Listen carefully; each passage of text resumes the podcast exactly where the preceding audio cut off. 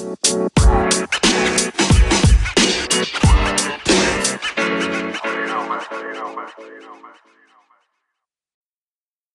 сегодня проповедь я назвал «Призванный к служению». И в Библии очень много ярких героев, ярких личностей, которые для нас являются примером во многом. И одной из, так, из таких личностей является апостол Павел. Человек, который написал 14 посланий, который обошел там, половину Римской империи и не один раз, открыл множество церквей, который просто всю жизнь свою посвятил для Бога. И мы будем говорить в целом об обращении Павла, о том, как Бог его ввел, как Бог трудился над э, этим человеком. И вы знаете, когда мы приходим к Богу, когда проходит вот эта первая такая эйфория, да, это радость э, встречи, покаяния, человек приходит в церковь, и рано или поздно человек в своем жизненном пути, верующий человек, он задается вопросом Богу, а что ты хочешь от меня в жизни, чтобы, как ты хочешь меня использовать, в чем мое призвание для тебя. И мы знаем все, ну, кто-то даже с детства, что у Бога есть план на нашу жизнь. Как вы верите в это, что у Бога есть план для жизни каждого верующего человека? Таким образом, Он нас а, не только спасает для вечности, но еще и жизнь наша в этом мире, она для него очень ценна. И э, вот этот очень важный момент в нашем жизненном пути, в пути веры, как раз-таки э, посвящение себя и своей жизни Богу. Часто мы ищем, чем мы можем Богу послушать, как.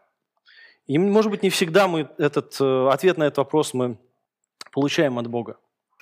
Вы знаете, когда людям проповедуешь, неверующим, если вы проповедовали, наверное, вы согласитесь со мной, а, люди готовы слышать Евангелие, ну, так скажем, не особо возражают. Ну, допустим, да, Библия верна, они так соглашаются. Да, Иисус Христос, вот мы все-таки в христианской стране живем, люди о нем слышали, хорошо. Да я верующий, я верю в душе. Я на прошлой неделе раз шесть от разных людей слышал это. У меня, я верю, я верю, будь спокоен, я верю, у меня Бог в душе, со мной все в порядке. И вот когда в этот момент человеку начинаешь говорить, а как ты живешь для Бога, как твоя вера направляет твою жизнь, как она вообще сказывается на твоей жизни, хоть в чем-то это выражается, вот здесь люди сразу начинают возражать, нет, ну я-то верю, но жизнь моя, она моя, я живу так, как мне нравится для себя. И знаете, Бог призывает разных людей, по-разному их хочет использовать. Абсолютно. Мы все здесь разные. И у каждого для Бога есть план. Давайте мы прочитаем сейчас про то, как э, Иисус вошел в жизнь одного человека по имени Савл. У нас такие крутые технологии, которые должны работать.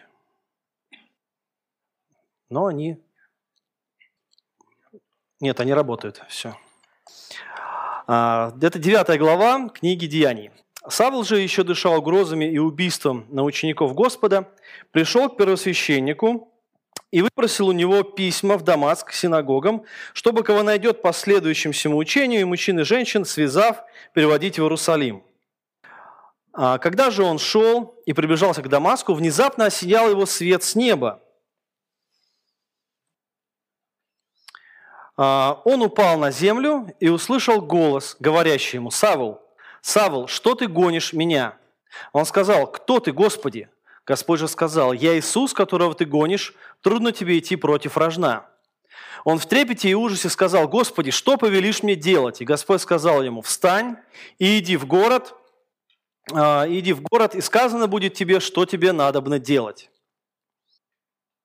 Люди же, шедшие с ним, стояли в оцепенении, слыша голос, а никого не видя – Савл встал с земли и с открытыми глазами никого не видел, и повели его за руки и привели в Дамаск.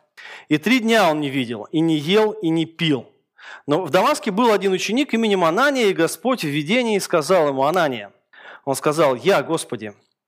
Господь же сказал ему, «Встань и пойди на улицу, так называемую прямую, и спроси в Иудином доме Тарсянина по имени Савла. Он теперь молится».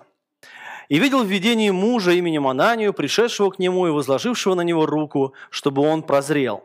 Анания отвечал, «Господи, я слышал от многих о сем человеке, сколько зла сделал он святым Твоим в Иерусалиме. И здесь имеет от первосвященника власть вязать всех, призывающих имя Твое. Но Господь сказал ему, иди, ибо он есть мой избранный сосуд, чтобы возвещать имя мое пред народами и царями и сынами Израилевыми. И я покажу ему, сколько он должен пострадать за имя мое. Анания пошел и вошел в дом, и, возложив на него руки, сказал, «Брат Савл, Господь Иисус, явившийся тебе на пути, которым ты шел, послал меня, чтобы ты прозрел и исполнился Святого Духа». И тотчас, как бы чешуя отпала от глаз его, и вдруг он прозрел, и, встав, крестился. И, приняв пищу, укрепился, и был Савл несколько дней с учениками в Дамаске. И тотчас стал проповедовать в синагогах об Иисусе, что Он есть Сын Божий. И все слышавшие дивились и говорили, не тот ли этот самый, который гнал в Иерусалиме призывающих имя сие?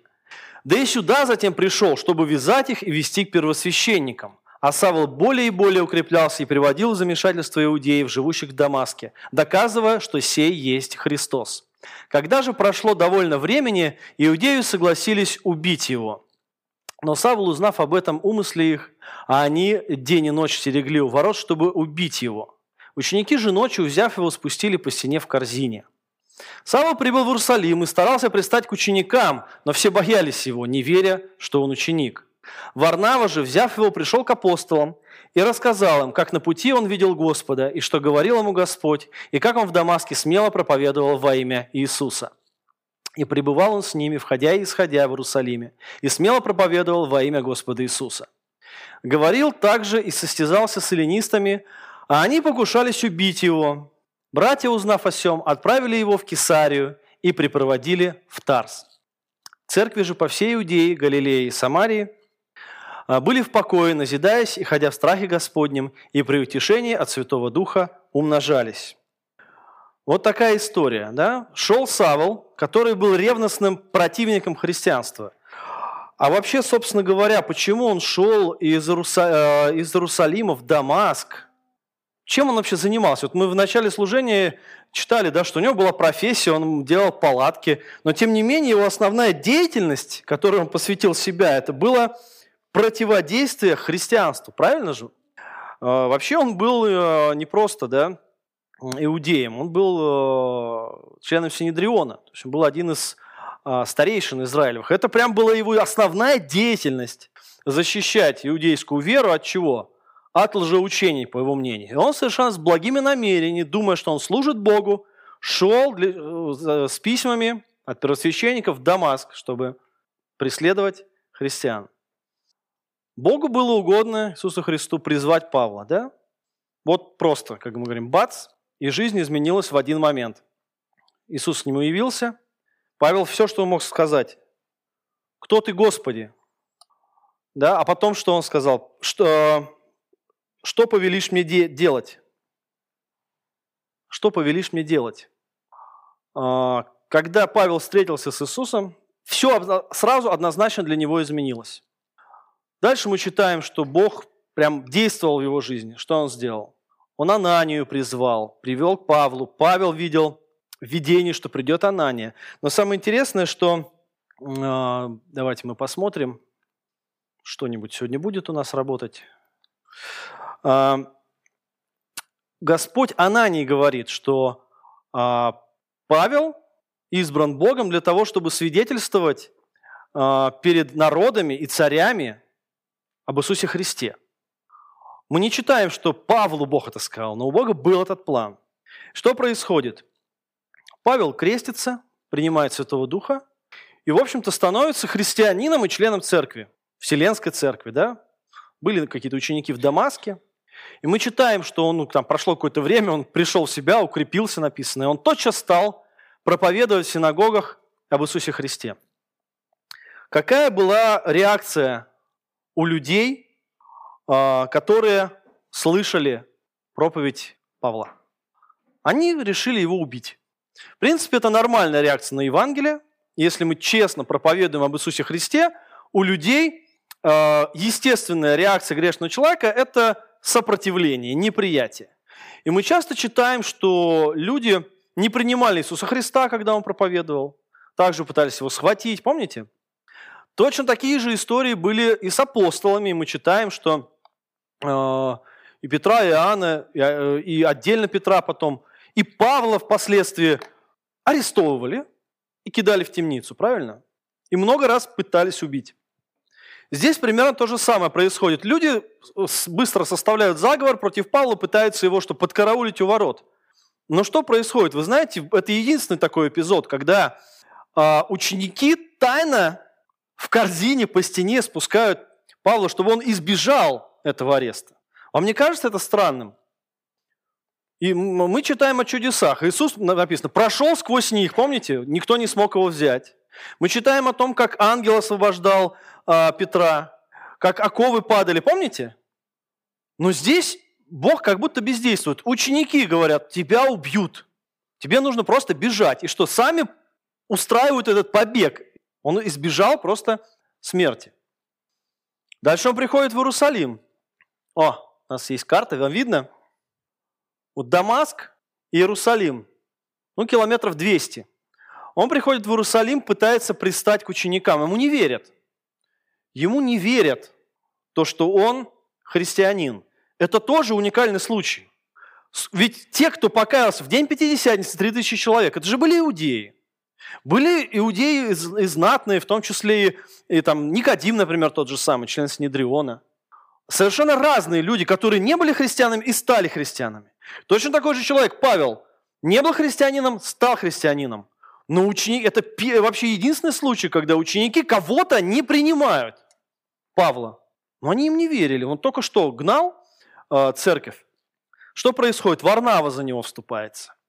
Приводит, говорит, вот, сам Иисус лично его призвал, э, явился на дороге, и он по-настоящему христианин.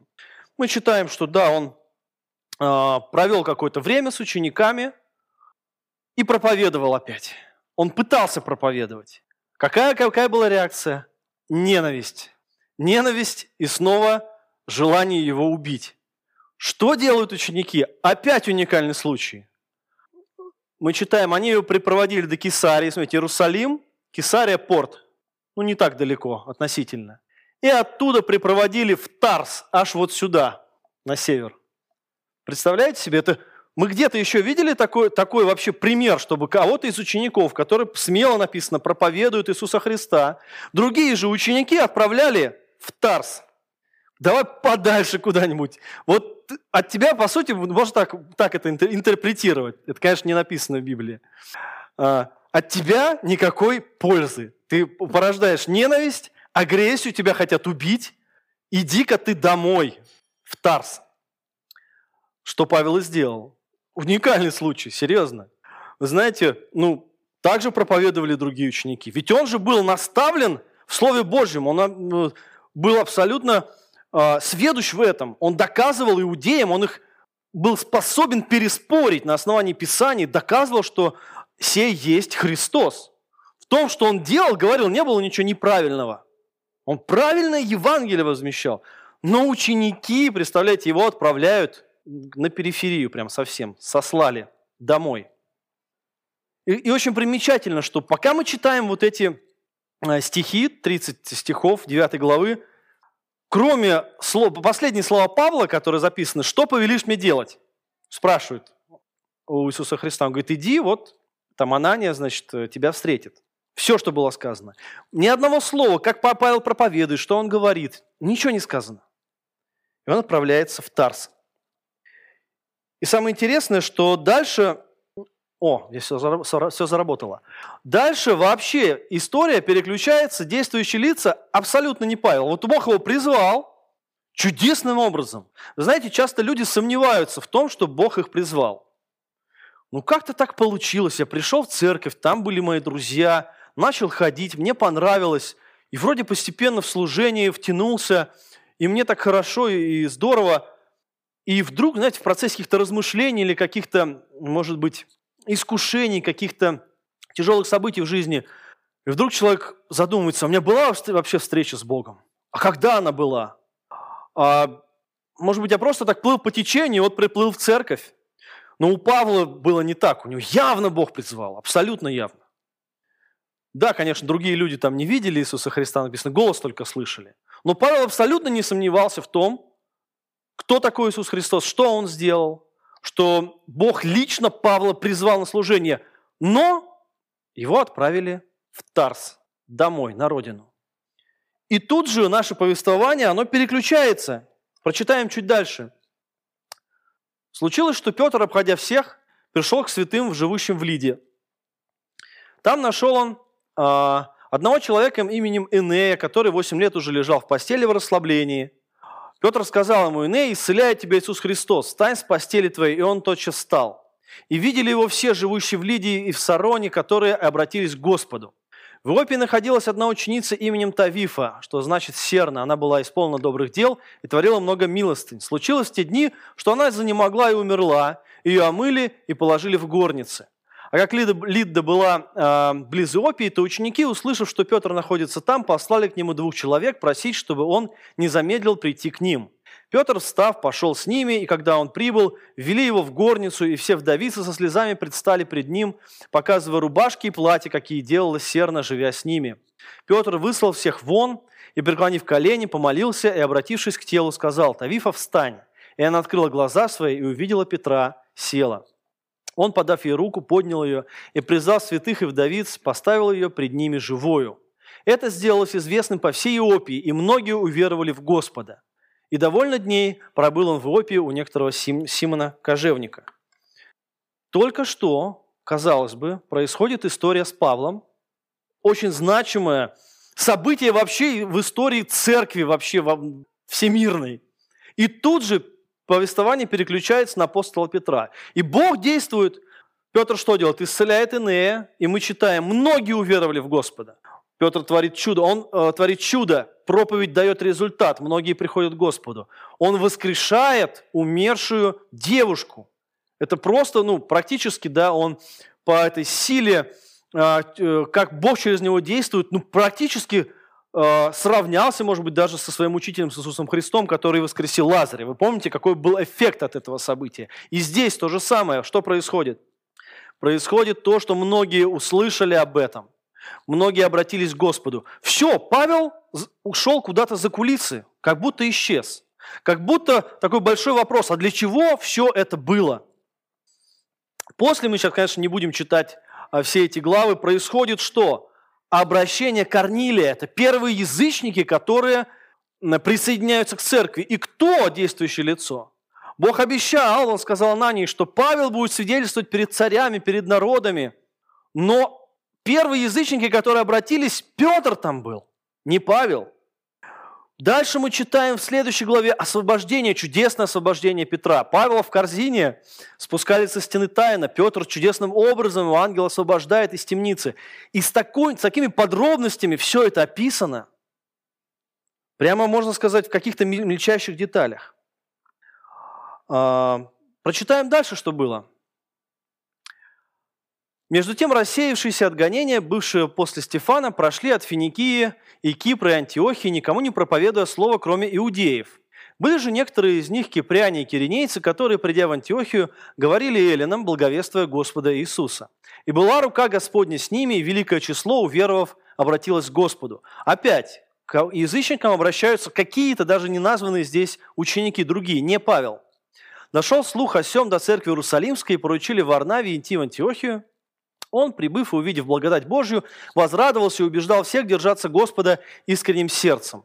Ибо он был муж добрый и исполненный Духа Святого и веры, и приложилось довольно народа к Господу. Потом Варнава пошел в Тарс искать Савла, и, найдя его, привел в Антиохию. Варнава вспомнил про такого человека, который сидел себе в Тарсе, когда здесь, как мы сейчас говорим, вся движуха происходила без него. Пришли проповедники, обратились люди – Э, к Богу, язычники. А, в Варнау пришел, там чудеса творились, Дух Святой действовал, а Павел ждал. Целый год собирались они в церкви, учили немало число людей, и ученики в Антиохии в первый раз стали называться христианами. В те дни пришли из Иерусалима в Антиохию пророки. Один из них по имени Агав, встав, предвозвестил духом, что по всей вселенной будет великий голод, который был при кесаре Клавдии – Тогда ученики положили каждый по достатку своему послать пособие братьям, живущим в Иудее. Что и сделали, послав собранное к пресвитерам через Варнаву и Савла.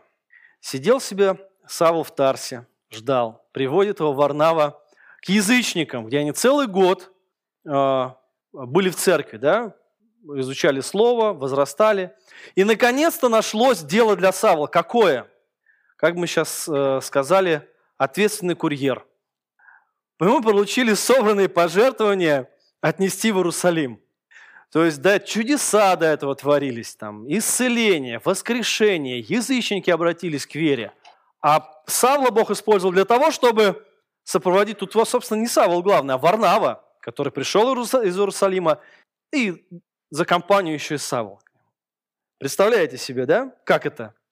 Это сложно представить, мы еще об этом поговорим.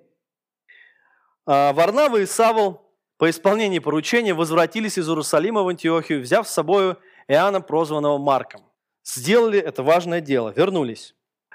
И следующая глава. В Антиохии, в тамошней церкви были некоторые пророки и учители Варнава, и Симеон, называемый Нигер, и Луций Кириньянин, и Манаил, совоспитанник Ирода Чертовластника, и Савл. Наконец-то Савл на последнем месте упомянут среди учителей в языческой антиохийской церкви. Когда они служили Господу и постились, Дух Святый сказал, «Отделите мне Варнаву и Савла на дело, которому я призвал их». Дождались. Знаете, э, вот изучая все эти исторические моменты, э, прочитал, что вот ученые-библеисты оценивают время от момента, когда Савл был призван вот по пути в Дамаск, до вот этого момента, когда из Антиохии он э, вышел проповедовать, вы знаете, сколько лет прошло? До 12 лет. 9-12 лет примерно. Вы представляете, что такое 12 лет? То есть какое-то время он был э, в Дамаске. Пришел в Иерусалим, его отправили в Тарс. Сколько-то лет он был в Тарсе.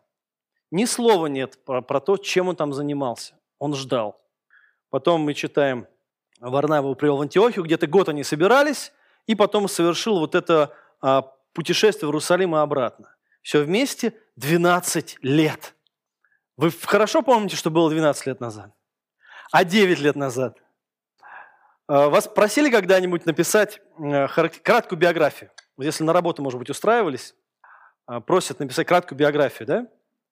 А, и так вот оглядываешься на свою жизнь и думаешь, ну много же всего было.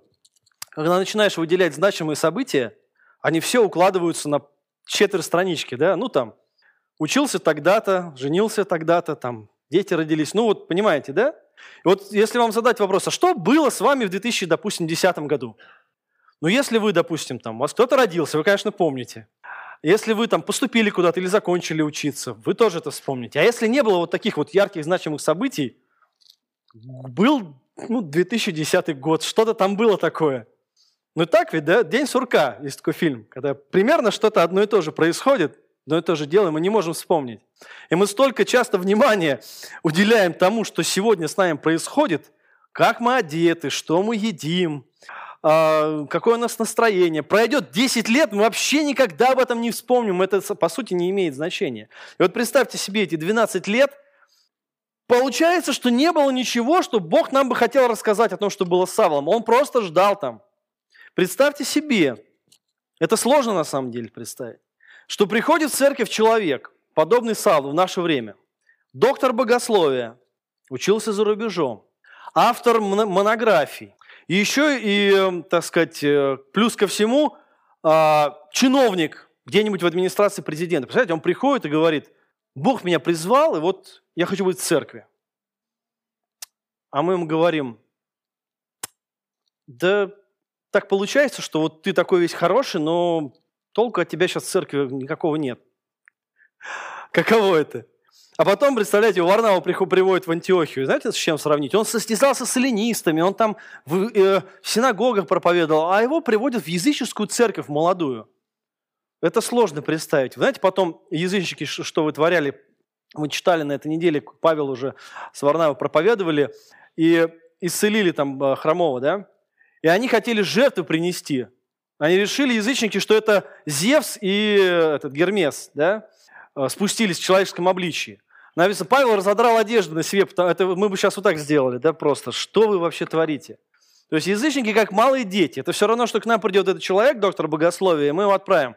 Вот, тебе есть служение в воскресной школе, в ясельной группе, вот не те, которые уже мультфильмы смотрят про Христа, а вот те, которые совсем маленькие. Вот нам нужен человек, который будет смотреть за этими детьми, чтобы они там а, ничего не съели, там ничего не разбили, никуда не залезли. Вот ты весь вот такой из себя, вот самый вот, вот, вот крутой, образованный, а Бог тебе вот, вот такое сейчас дело дает. Вот сиди вот в языческой церкви с язычниками и жди. Как сложно это, правда? Вот примерно в, таком, в такой ситуации был Павел. И у Бога все происходит вовремя. Прошли эти года, это не просто прошли года. Да, здесь ничего не написано про то, что Павел делал в Тарсе. Но это было то время, когда Бог произвел некую трансформацию с Павлом. Если мы прочитаем в посланиях, которые, э, э, в которые, которые пишет Павел о самом себе, то мы увидим такие слова. Ну, мы их увидим. Нет, это 1 Тимофея. Дальше, дальше, дальше. Да. Благодарю Дашу мне силу Иисуса Христа, Господа нашего, что Он признал меня верным, определив на служение. Меня, который прежде был хулитель и гонитель и обидчик, но помилован, потому что так поступал по неведению в неверии. Вы представляете, самооценка Павла, ощущения самого себя полностью изменились. Он был фарисеем из фарисеев, мы это тоже сегодня прочитаем, с прекрасным образованием, член Синедриона, э, римский гражданин. Он называет себя сам хулитель, гонитель и обидчик – более того, он говорит, что он был таким в неверии. То время, когда он был иудеем и пытался действительно служить Богу, в общем-то, искренне, он говорит, я поступал как гонитель, хулитель, обидчик, потому что я был по сути своей вообще неверующим. Вот эта трансформация. Самоощущение Павла, представляете? Благодать же Господа нашего Иисуса Христа открылась во мне обильно с верой и любовью во Христе Иисусе. Верно и всякого принятия достойно слова, что Христос Иисус пришел в мир спасти грешников, из которых я первый. Вот таким человеком стал Павел. А в другом послании филиппийцам он как раз-таки приводит в пример, каким он был. Хотя я могу надеяться и на плоть. Если кто другой думает надеяться на плоть, то более я – Обрезанный восьмой день из рода Израилева, колена Вениаминова, еврей от евреев, по учению фарисей, по ревности гонитель Церкви Божьей, по правде законной, непорочный. Но что для меня было преимуществом, то ради Христа я почел, я почел читой. Да и все почитаю, почитаю читаю ради превосходства познания Христа Иисуса Господа моего. Для Него я от всего отказался и все почитаю за ссор, чтобы приобрести Христа. И найти в нем не со своей праведностью, которая от закона, но с той, которая через веру во Христа, с праведностью от Бога по вере. От всего отказался, все почитаю за ссор. Вы знаете, у нас такой мягкий перевод синодальный в некоторых местах. Вот это слово ссор, скубалон, да, по-моему, по-гречески. Оно означает не просто мусор, это знаете, что отбросы, помет, навоз. То есть он говорит, я все почитаю за навоз, все, кем я был, все, что я имел, все, чем я гордился, все, что я считал преимуществом, на самом деле в глазах Божьих это все мусор, от которого я отказываюсь, чтобы приобрести Христа. У Павла изменился взгляд на самого себя. Наверное, нужно было вот эти испытания, когда он пытался проповедовать иудеям, эллинам. И он говорил правильные слова, но что-то в нем было не то. Почему-то Бог через него не действовал, как тут же действовал через апостола Петра, через Варнаву, через других людей. И можно сказать, что эти 12 лет, как бы они прошли впустую, но на самом деле нет, потому что благодаря этим, этому времени Павел стал таким, каким угодно Богу. И у Павла появилась эта готовность смиренно идти за Богом туда, куда он позовет. Никуда Павлу было. Павел пошел в знакомую, в интересную для него среду, спорить со своими э, недавними коллегами, с первосвященниками, с книжниками, состязаться с ними, переубеждать, пользоваться своим влиянием там. Богу это было не нужно. Ему нужно было, чтобы он, во-первых, побыл какое-то время в Тарсе, потом побыл на роли там, младшего какого-то служителя в Антиохии с этими язычниками, чтобы он походил своими ногами до Иерусалима, обратно в Антиохию, чтобы он прошел этот путь, и действительно у него появилась эта готовность. Вот куда Бог меня скажет пойти, туда я и пойду. И это очень сложная трансформация. Вы знаете, когда, опять же, вот проповедуешь неверующим, люди часто соглашаются с теми хорошими вещами, которые мы говорим о Боге, о Христе. Но вот признать себя грешником, вот это самое сложное. Все мы грешники, люди говорят. Слышали? Да, ну, ты же грешник. Да все мы грешники. Ну, конечно, все. Но что это значит, что ты грешник? Считаешь это, что, что ты грешник настолько, что Бог по справедливости, добрый, хороший Бог, по справедливости должен отправить тебя в ад, потому что ты грешник. Не, ну я грешник, как и все, но в принципе-то я не хуже других. И если Бог есть, и если мне придется перед Ним отвечать, мне вполне комфортно, потому что я сам считаю себя вполне хорошим. Вот ровно настолько, чтобы все-таки вот в рай попасть. И часто люди вот это ложное абсолютно учение, знаете, о весах. Добрые дела и, злые дела. И вот э, нужно, чтобы, якобы нужно, чтобы добрые дела перевесили злые, чтобы попасть в рай. Вы где-то в Библии встречали такое вообще? Вы где-то в Библии такую идею встречали, что добрые дела должны перевесить злые, чтобы попасть в рай? Во-первых, у каждого человека свои весы в голове. И он свои добрые дела оценивает прям очень так солидно. А все свои грехи считает, ну, ну это же как бы вот так обстоятельства так вот сложились, да это не я, да это так все делают, все остальное. В своих глазах всегда добро перевешивает. Но ведь удивительно то, что никакое доброе дело, оно не, не уничтожает злое дело, не уничтожает грех. И как это сложно, практически невозможно для человека, что честно сказать себе, я грешник, и я пойду в ад. Потому что это страшно, это, по идее, меняет всю свою жизнь. Надо что-то с этим делать. Пока я не собираюсь идти в ад, со мной все в порядке, я могу заниматься своими делами. Как только э, по-серьезному зайдет речь о том, что ты пойдешь в ад, это проблема, которую надо решать. И как сложно человеку отвергнуть свои прежние ценности и достижения. Ты грешник, ты нарушаешь Божий закон, ты говоришь неправду, ты завидуешь, ты гневаешься, ты желаешь зла другим людям. Да все это делают. Да не важно, что все это делают, ты это делаешь. Но я же хороший, у меня же есть, есть что-то, есть какой-то багаж. У каждого есть багаж за спиной. Мы прожили и что-то сделали хорошее. Я никого не убил. Вот это достижение, люди говорят. Я никого не изнасиловал. Ну, слава Богу, конечно, что так.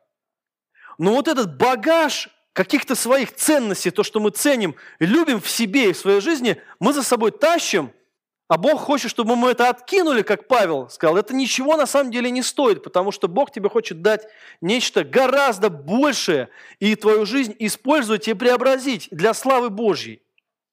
Почему так трудно от этого избавиться? Да потому что это все, что есть. Вот это та самая характеристика на четверть странички. Я умный, я выучился, я вот это сделал, вот там работал, у меня опыт есть, вот это, это, это есть. Бог, вот у меня сколько есть всего для тебя, моего. И может быть мы приходим в церковь с такими же ожиданиями. Я столько всего могу, я вот и так могу, и так могу. А в церкви могут сказать что? А нам нужен человек, вот, например, стоять, встречать людей. Так для этого же ничего не нужно, чтобы встречать. А я ж такой умный, я такой хороший, я такой знающий, понимающий, я рвусь в бой. А для Бога может быть важно другое. Важно увидеть приветливое лицо на входе, чтобы люди увидели, да? И через это проявить Божью любовь. И нам мешают часто служить Богу не наши грехи, а наша праведность. Вот тот наш багаж того хорошего, что мы очень ценим и любим, оно мешает нам просто услышать Бога и пойти за Ним и делать то, что Бог хочет от нас в данный момент.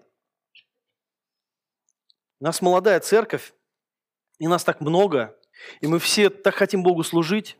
И в прошлое воскресенье э, Евгений говорил как раз о том, что присоединяйтесь. Место и служение есть для каждого человека.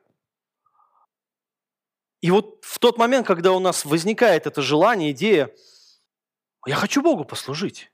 Я чувствую в себе силы какие-то, чувствую в себе желания. Очень важно задать себе один вопрос, даже два. Чего я хочу и чего на самом деле хочет Бог? И часто это не одно и то же. И часто Бог может использовать нас не так, как нам хотелось бы. Не в том месте, не в то время, не тем способом. Что от нас требуется в этот момент? Что Бог от нас ожидает? Смирение. Смирение и послушание. Для... Нет никакого времени в нашей жизни, которое было бы неценным для Бога. Мы можем так думать, что то время, когда Павел сидел в Тарсе, это вот не такое ценное время. А вот то время, когда он пошел, приступил к служению, э, вот это гораздо совсем другое. Немножко прочитаем, да, как, как началось это служение. Тогда они, совершив пост и молитву, возложив на них руки, это в Антиохе было дело, речь о Варнаве, о Савле, сии, быв посланы Духом Святым, пришли в Селевкию, а оттуда отплыли в Кипр – а, и быв в Соломине, проповедовали Слово Божие в синагогах иудейских, имели же при себе и Иоанна для служения. А, пройдя весь остров до Пафа, нашли они некоторого волхва, пророка иудеянина именем Вариисуса, который находился с проконсулом Сергием Павлом, мужем разумным, сей, призвав Варнаву и Савла, пожелал услышать Слово Божье. А Елима Волхв, что, э, ибо то, значит, имя его противился им, стараясь отвратить проконсула от веры – но Савл, он же и Павел, исполнившись Духа Святого и устремив на него взор, сказал, «О, исполненный всякого коварства и всякого злодейства, сын дьявола, враг всякой правды, перестанешь ли ты совращать с прямых путей Господних? И ныне вот, рука Господня на тебя, ты будешь слеп и не увидишь солнца до времени». И вдруг напал на него мрак и тьма, и он, обращаясь туда и сюда, искал вожатого. Тогда проконсул, увидев происшедшее, уверовал, девясь учению Господню. А отплыв из Пафа, Павел и бывший при нем прибыли в Пергию, в Памфилии, но Иоанн, отделившись от них, возвратился в Иерусалим. А, смотрите, что происходит. Последние а, слова Павла были какие? «Что повелишь мне делать?» Обращенный к Иисусу Христу. 12 лет назад. И следующие слова, которые мы читаем в Писании, это Павел обращается к лжепророку, по сути, закрывает ему рот, а Бог закрывает этому лжепророку и глаза. Да? Павел был слепой, помните? Ослеп. А в этот, в этот, в этот раз ослеп этот э, лжепророк, который отвращал проконсула от веры. И в этот момент Савл назван Павлом. Павел означает, что маленький. Вот он стал маленьким, чтобы быть для Бога большим да, и сотворить для Бога какие-то действительно большие дела. По сути, Павел творит чудо.